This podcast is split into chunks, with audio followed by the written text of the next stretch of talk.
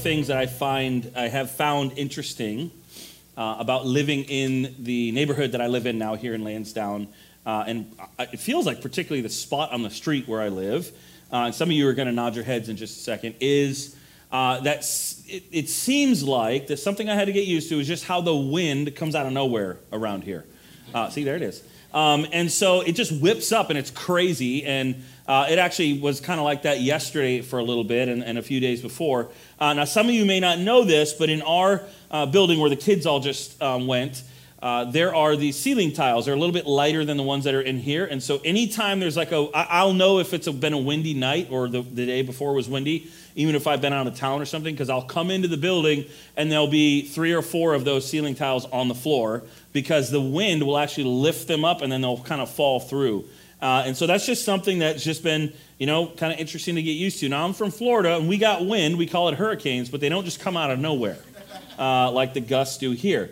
Um, and so the thing I've learned is that I need to pay attention on my weather app, not just to the rain, which is, of course, the main thing. Well, if you know me, the main thing I'm looking at is how hot is it going to be, and then I get mad if it's over 80 degrees. But the other thing I look for on my weather app uh, is you know the rain, but but I've learned here to actually kind of scroll over in the app I use and click on the wind uh, because um, I'm I'm going to try to be a little bit prepared now, and that's the thing about the weather and the wind in particular. Uh, as good as our apps are, we really can't predict it. It just kind of happens, and it might say you know wind gusts are going to be maybe 30 mile an hour gusts, and then it'll be 50, and no one prepared you for that, right? And so the wind and the weather are unpredictable. And so what I've learned is that you can't like I can't predict it and be perfectly prepared, but what I can do is try and get my my backyard, my deck and stuff kind of ready, wind ready, if you will, right? Uh, I did this actually late last night. We came home from some birthday party stuff with uh, my daughter. Uh, I was going to say six year old, my seven year old. And um, I went out on the back deck after dinner and I just kind of put things away because it said today was going to rain. And so I didn't want all that stuff to get in the rain. And so, you know, when I know that there's going to be wind, I might tie things down or put things away uh, to make sure that um, everything's going to be able to withstand what might happen. And so this is a little bit of what the book of Acts is going to be like when it comes to the Holy Spirit. Uh, the Holy Spirit in the book of Acts. Now, again, this is something that it's, it's a difficult thing for us to get our minds around, but the Holy Spirit is not a force. The Holy Spirit is a person. He's the third person of the Trinity, and, and he kind of does what he wants to do when he wants to do it. And we see this a little bit in, even in our text today. The presence of the person of the Holy Spirit is a little bit like the wind. All we can really do is live our lives in a state of readiness. We can hoist our sails, if you will, but we can't make the wind blow when we want it to. Now, there are some that kind of try to manufacture the Holy Spirit moving, right? I mean, the most typical example would be uh, you go into kind of a, a, worship setting and the lights get real dark and there's lasers and fog and the Holy Spirit shows up. That's how you do it. And, and I'm not saying that stuff is bad. I worked in a place like that. But it can get to a point where you kind of think I'm manufacturing something here, that the Holy Spirit just doesn't work like that. And so, what we see is in this text, the followers of Jesus kind of in a place of readiness and expectancy. They're expecting the Holy Spirit to do what Jesus promised he would do, but they can't make it happen. And so, um, what we want to do is to be like them. We'll see this today, is to be ready for him to do what he will do. And so, that word expectancy, it's a good word to talk about what the attitude of the followers of Jesus look like in the, books, in the book of Acts. That they are expectant for the Holy Spirit to move. Jesus told them, You will receive power when the Holy Spirit has come upon you. We saw that last week. And so they were expecting, I know this is crazy, they were expecting that what Jesus told them was going to happen would actually happen. Right? They were actually expecting that.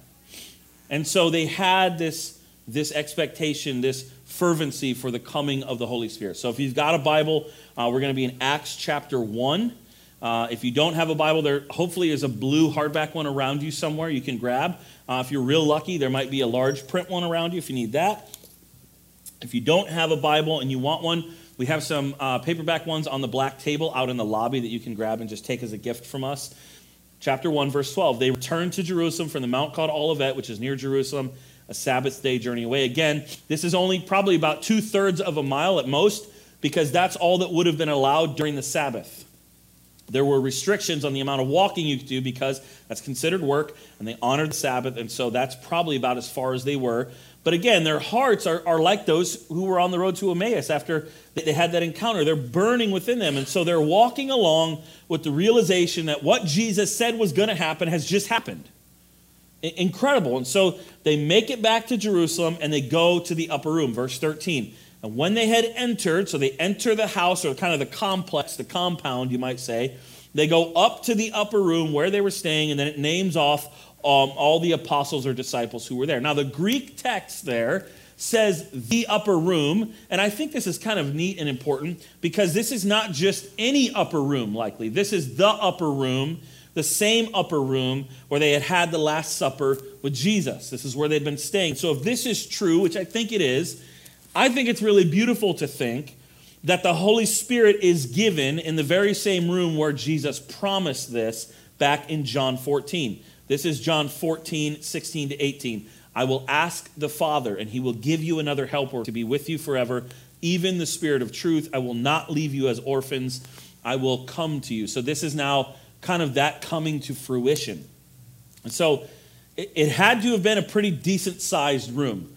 I would imagine probably similar to the room we're in right now. This is a size of room where probably about 120 people could fit if we all jammed together. There's a lot of space up here, right? Kind of sardine style.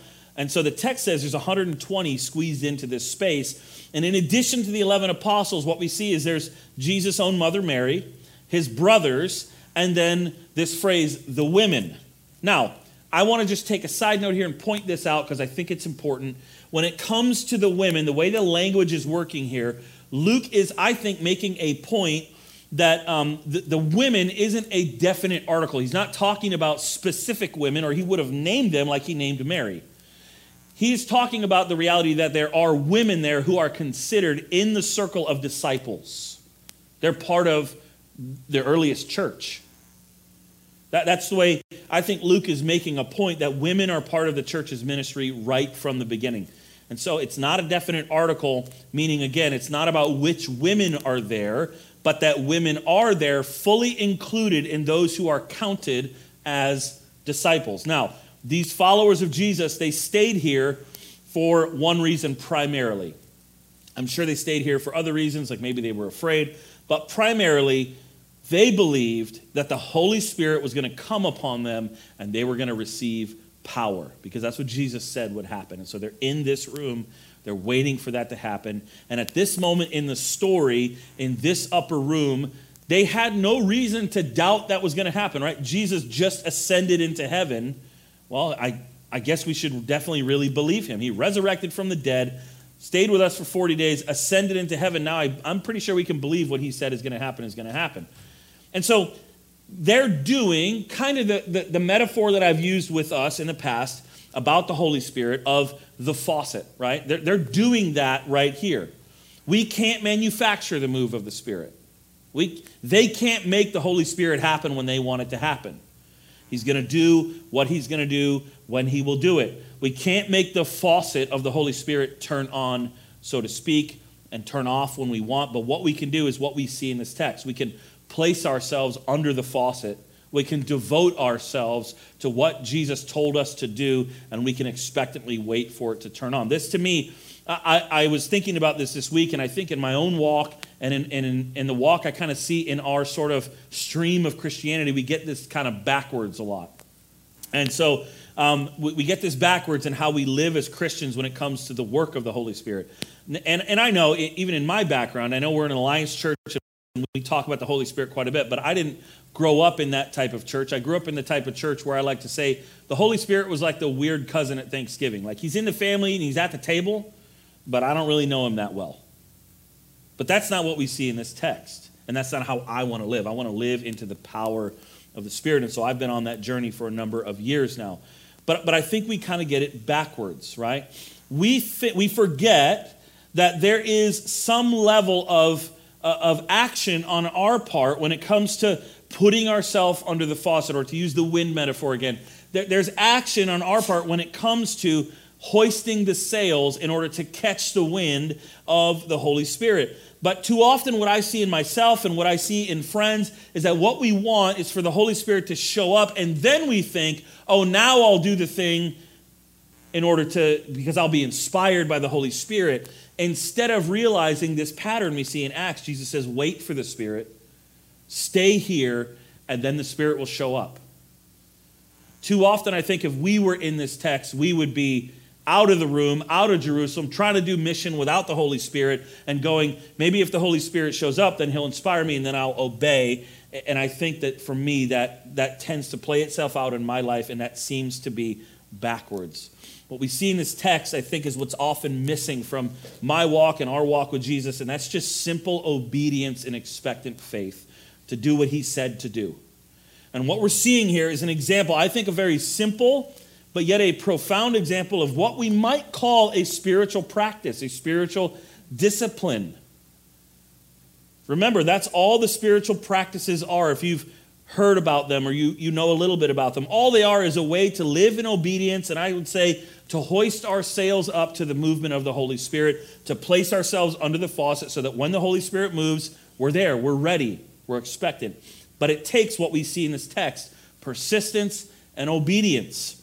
This is why we call them spiritual disciplines prayer, fasting, scripture, silence. All these things are simply us doing over a long period of time uh, what we see as a little picture in this text, verse 14. And these all with one accord were what? Devoting themselves to prayer together with the women and Mary, the mother of Jesus, and his brothers. In, uh, his commentary, one commentator named A.T. Robertson said this on this text. He said that this means they stuck to praying. They just stuck to praying. They just, I don't know what to do next. Jesus made this promise. Let's just keep praying. There's this commitment. That this text could be more literally translated. They were continually devoting themselves to the prayer.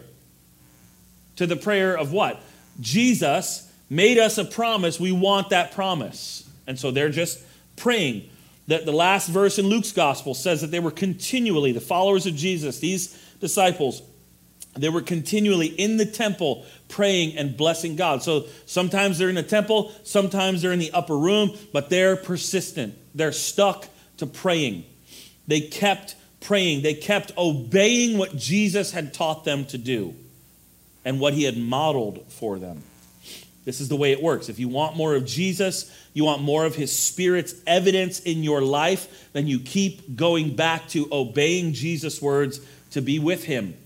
There's a sense in which we see this group of uh, disciples, followers of Jesus, in this text in Acts, doing what Jesus said in the classic John 15 idea of abiding. They're, abide, they're staying there in prayer. And so, prayer, any of the other spiritual practices at their core are about this, this staying devoted to what Jesus has for us. And actually, that's what Jesus is calling us to. In Luke 11 13, Jesus says this How much more will the Heavenly Father give the Holy Spirit to those who ask Him? That's prayer. How much more will the Holy Spirit give the Holy Spirit to those who ask Him? I, I was really convicted by this line from one commentator who said this A hurried request, soon forgotten and unrepeated, will produce no fruit. Right? A prayer that you say in a hurry, that's forgotten soon and you never repeat, is going to produce no fruit. A hurried request, soon forgotten and unrepeated, will produce no fruit. So persistent, expectant asking is one of the keys we see here. Jesus, now, that statement he made about how much more will the Heavenly Father give the Holy Spirit, he prefaces that. That's part of a parable about a man who goes to his neighbor's house at night to borrow food because he has an unexpected guest. And the only way he got what he wanted was by repeatedly banging on his door and bothering him. Listen to this. I tell you, Though he will not get up and give him anything because he is his friend, yet because of his persistence, he will rise and give him whatever he needs, right? Because he keeps asking, he's going to get up and give him whatever he needs. And I tell you, ask, literally, keep asking, and it will be given to you. Seek, keep seeking is the way the language works, and you will find. Knock, Keep knocking and it will be opened to you. And then that's when Jesus says, if that's true, how much more will your heavenly Father give you the Holy Spirit if you keep asking him? So this little group of believers believed this so fully, they believed it so passionately that they couldn't help but pray with persistence. They're devoted to this. And the key I want us to see here is that it's in this persistence that there's a shaping and a molding that takes place because of the work of Jesus. And it makes us ready to receive what the Holy Spirit is actually going to give to us. That this process of these disciples waiting and being devoted in this room is what made them ready to receive the power of the Holy Spirit that Jesus promised. They're being formed.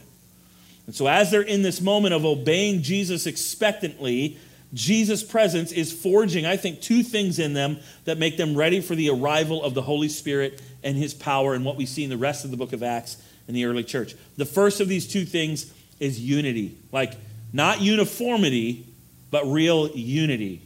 Verse 14 All these with one accord were devoting themselves to prayer. It's amazing if you think about it and take, in, take just slow down and take into account who is the all there or all these who are in this room. Right? Think about who's there. You've got stubborn, immature men, the kind who argue over who's going to get the best seat in the kingdom and send their mom to ask. Like they're in this room. You've got stubborn people who refuse to wash one another's feet. You've got a zealot who hates the, the Roman state. You've got a tax collector who has sold, who has gotten the rights to, to, to work for that Roman state. They're in the same room together. They're Jesus' brothers, his earthly brothers who'd rejected his messiahship, basically called him crazy. They're in the room now. You've got Jesus' own mother and a whole bunch of women from different walks of life. Some of the women, we know their story from the New Testament. And so this room is full of people from different backgrounds with different ways of living. And, in, and, and there's a sense in which that room is kind of like this room. There's a bunch of us from different places. We look different, we talk different, we've had different backgrounds, and yet the blood of Jesus brings us and to become all of one accord. So there's many different backgrounds, ideas, preferences, and yet all of these were of one accord. Literally, they are of one heart and one mind. And, and listen, I've spent my entire life, 37 years in rooms just like this one, from the time when I could crawl on the floor. Like a lot of us think it's, you know, we love it. My little one is crawling on the floor right now and it's great. I crawled under the pews one time and my pastor picked me up and kept preaching. That's how long I've been in rooms just like this room. And so I'm dyed in the wool church folk. That's me. I love the local church. I love this local church. This is my people, right? I get, I get you. You get me. I feel that this is me. But how often in these rooms are we actually of one accord? Right? And listen, I don't know about you. I think I do. But I want this I want this one accord. I want this for my babies and their babies. That's the kind of church that I want my kids to grow up in, where we're of one accord. And we, it's messy and we work on it and we forgive each other and we come back to the table and we talk again because we want to be of one accord. I want this. I think any of us who follow Jesus would agree with this. And so, how does this happen? Well, how's it happening in this little short text? Well, they're devoting themselves to the same thing. They're all looking to Jesus at the same time for the same thing. So then, unity in the church is really about all of us having Jesus at the center. And again, it doesn't mean uniformity. We're not going to all like the same things, we're not going to all like each other. But we're all together in this family of God that was purchased by the blood of Jesus and who the Holy Spirit is empowering to be in the world. And so, unity in the church is about us moving, as to go back to our discipleship language for our church, it's about all of us moving towards Jesus, who is the center. A little later on in Acts, in the end of Acts chapter 4, the church is described as being of one heart and soul. And the result of that in Acts 4 32 and 33 is that great grace and great power came upon them. That's what I want for us. I want great grace and great power in Lansdowne through this church. That's what I want. And so, this communal expectancy and this communal obedience to Jesus is part of what Jesus wants to accomplish in his church. And it's this kind of community that becomes the place that is full of the kind of people who the Holy Spirit can show up to, empower, and do what only he can do. The Holy Spirit can do stuff that you and I cannot do. He cannot. And that, that kind of leads us to the, the second of these two realities, which is that they are, as they're in this place of waiting and seeking and praying, they're growing not just in unity. And They probably don't even realize they're growing in unity, but when you pray together a lot, that happens. But they're also growing in their dependence. Now, they're learning that they can't do this on their own. And we have to admit that if you're from here or you've lived here for a long time, as Americans, this is kind of at complete odds with this aspect of Christianity. This is a place where our Christianity kind of crashes into what is seen as normal and right in our culture. We value independence as a virtue, right? You pull yourself up by your bootstraps. But that doesn't work with the Holy Spirit. When it comes to seeing the move of the Holy Spirit, we are not independent from one another, and for sure not from the Holy Spirit Himself. No strategy, no plan, no effort in and of ourselves, all of which are good and we do, are going to be able to accomplish what the Holy Spirit can. Because look, I'm just speaking as, a, as your pastor, right? I could probably, by my own efforts, if I worked it just right, I could get a few of us in this room to modify some behaviors. Maybe I could use some guilt. I could use some shame, right? I could do some things in my own effort to modify some of your behavior, at least in my presence, right? And when I'm gone, you do what you do. But I could probably do, I could probably accomplish that in some people. I could probably use some strategies and some planning to get some of us to, to be more inspired and do things differently. But, but here's what I know. You, you know what the Holy Spirit can do? The Holy Spirit can make dead people alive. That's what He can do. He, he can make spiritually blind people see. That's his power. He can bind a group of very different people together and make them function in one accord so that there is an odd unity in the church. Like if a person with no church background walks into this room and sees the way this group of people loves each other, there's probably a little bit in them of like, how does it, why is this working? If they knew all of our backgrounds, and our preferences and, and the different ways we align ourselves, they would go, Why does this work? Well, there's this unity. We're in one accord. That's what the Holy Spirit can do. The Holy Spirit can actually change your desires and transform you so that you love good and you hate sin. You can't even make yourself change your ice cream preferences. Right? You can't, I, I, I use this metaphor, I can't make myself like the Red Sox. I hate them right? I don't like them. I and I can't change that that silly of a desire. But the Holy Spirit can change things about me that I could never change.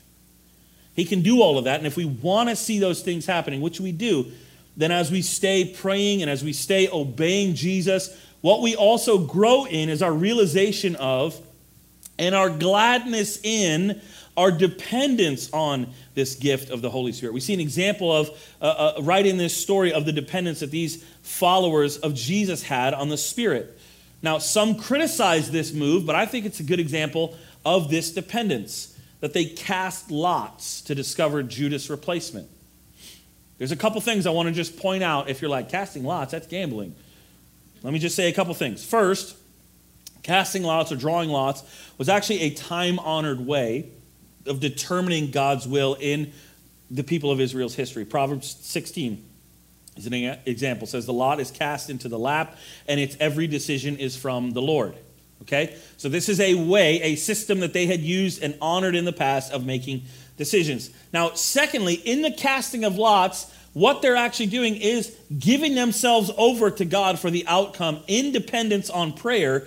And they are also showing us, and I think this is a side note, but is really important in our day and age when church is so criticized, that following wise processes as a church are part of the church from the beginning. Now, this might sound like a little bee in my bonnet, and if it is, somebody you can come up to me after and say, hey, that wasn't, well, you shouldn't have done that, but I'm doing it.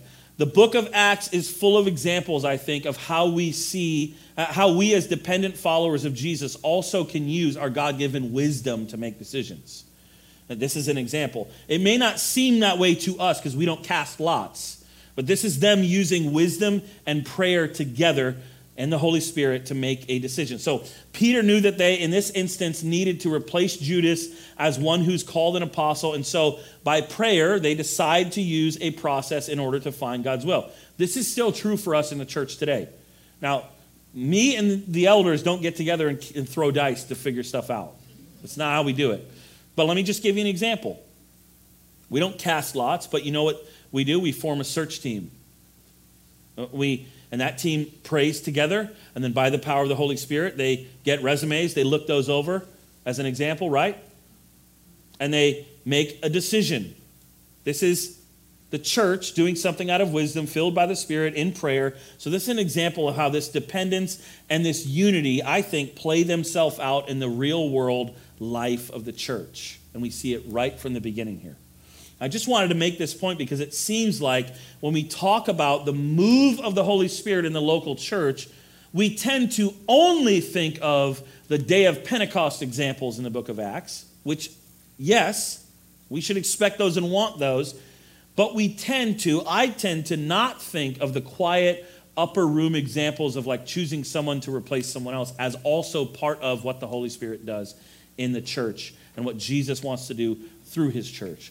And so as we just continue our way through this book over the next couple we- over the next weeks and months, not couple weeks, over the next weeks and months, and as we see the power of the Holy Spirit on display in big ways and in kind of mundane ways in the lives of these followers of Jesus, I just want us to ask ourselves a, a couple questions. I want us to ask ourselves is that what we want to see in our lives as individuals and in our life together as a church? Do we want the power of the Holy Spirit? Do we want the wind of the Spirit in our sails? If the answer to that is yes, then we have an example for us. What we can do is simply join in this expectancy of this upper room type fellowship that we see in our text today. Join in this devotion to prayer. And yes, I mean when we're together, but I also mean when we're separated but still bound together by the blood of Jesus. We ask Jesus expectantly. We ask Him to fill us up, to make us overflow. We ask Jesus, Jesus, send your Holy Spirit right now as we're here gathered in this room to, to bring to mind the person that you want us to, to, to share the gospel with. We, we stay asking, we stay seeking, knowing that all we're asking for is what God said He wanted to do, right? We're just asking our Father to give us the gift He wanted to give us. And those of you who've been parents, that's the hardest two weeks is leading up to the birthday or Christmas when you know you've got them a present. And they're like, I want to open my presents. And you're like, but you got to wait. But really, I just want to give it to you because I love you. And this is God our Father, right? We'll close with this. How much more will our Heavenly Father give the Holy Spirit to those who ask? So let's ask. Let's pray. God our Father, we thank you that you are our Father, that you love us, and that you long to give us your Spirit. We thank you for this story of when your spirit first came in the way that it did to the church and, and filled them and us with power. But we ask for, for, for kind of a refreshing of that, that individually and as a church family, we would see your spirit moving. And, and Father, we do want to acknowledge it seems like you're moving a little bit right now in our church. We're seeing some energy and some things happening, and kids are here, and, and all those things are from you. We know we've we can't manufacture any of that on our own. So we're dependent on you. And in that, we become hopefully unified together, seeing that you've called us here to this place, to this group of people, to be an Acts 1 8 family, that we are filled with your power, we're bound together, and we long to see that spread from here through this neighborhood. We long to see more faces. We long for the day when we don't have enough chairs and when we're trying to figure out what are we going to do with all these kids. Holy Spirit, we want those problems. Because we know that when we have those problems, people are coming to know and love you. And that's what we want more than anything. We pray this in Jesus' name. Amen.